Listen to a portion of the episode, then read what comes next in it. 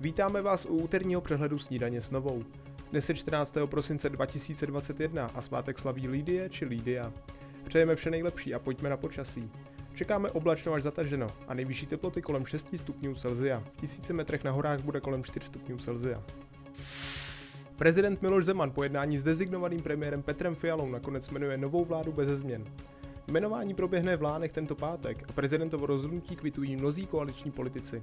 A to včetně Jana Jakoba z TOP 09. Já smekám před eh, vyjednávací schopností eh, pana premiéra eh, Fialy a myslím si, že to i důkaz soudnosti naší budoucí nebo už současné vládní, vládní koalice.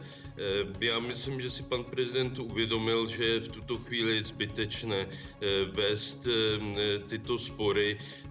Pan premiér deklaroval, že by jako poprvé v historii, jako první eh, předložil onu kompetenční eh, žalobu eh, a v tuto chvíli je opravdu moudré rozhodnutí, že bude vláda jmenována jako celek, včetně pana kolegy Lipavského. V nové vládě pak zatím nezasedne ministr zemědělství, lidovec Zdeněk Nekula. Ten má totiž koronavirus. Ministerstvo proto dočasně povede ministr práce a sociálních věcí Marian Jurečka.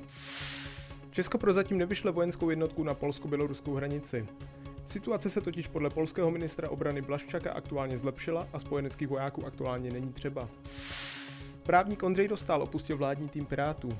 Podle vlastních slov nesouhlasí s kádrovací politikou některých členů strany. Před volbami byl Dostal pirátským kandidátem na post ministra zdravotnictví.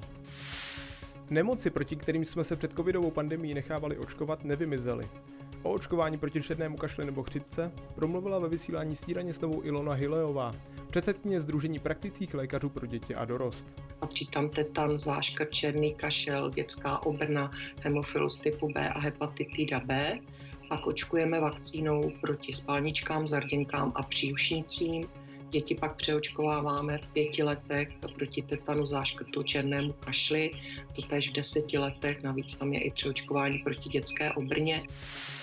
A pojďme do zahraničí. Velká Británie čelí masivnímu šíření covidové varianty Omikron. Ta se projevuje už u více než 40% nakažených.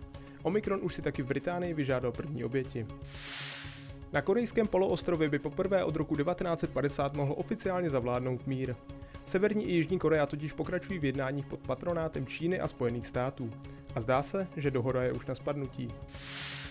Spojené arabské emiráty pokračují v utužování diplomatických styků s Izraelem. Z návštěvy v Abu Dhabi se vrátil izraelský premiér Naftali Bennett, který v navázání styku vidí první krok k bezpečnějšímu Blízkému východu. A na závěr zavítejme do sportovních vod. Včera se losovala vyřazovací kola všech tří prestižních evropských soutěží a čekají nás velké šlágry. Letní posila PSG Sergio Ramos tak stane v boji proti Realu Madrid, kde dlouho působil co by kapitán. Obhajce trofeje Chelsea vyzve francouzské Lille a velký šlágr čeká i na italského mistra. Inter se totiž střetne se silným anglickým Liverpoolem.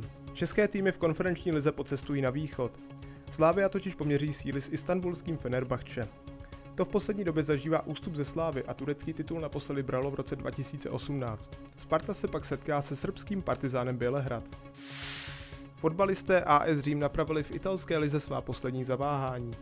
Svěřenci slavného trenéra Joseho Mourinha porazili na olympijském stadionu PC 2-0 a poskočili na šesté místo před Juventus. Výhru římskému celku vystřelili obránci Chris Smalling a Roger Ibanez.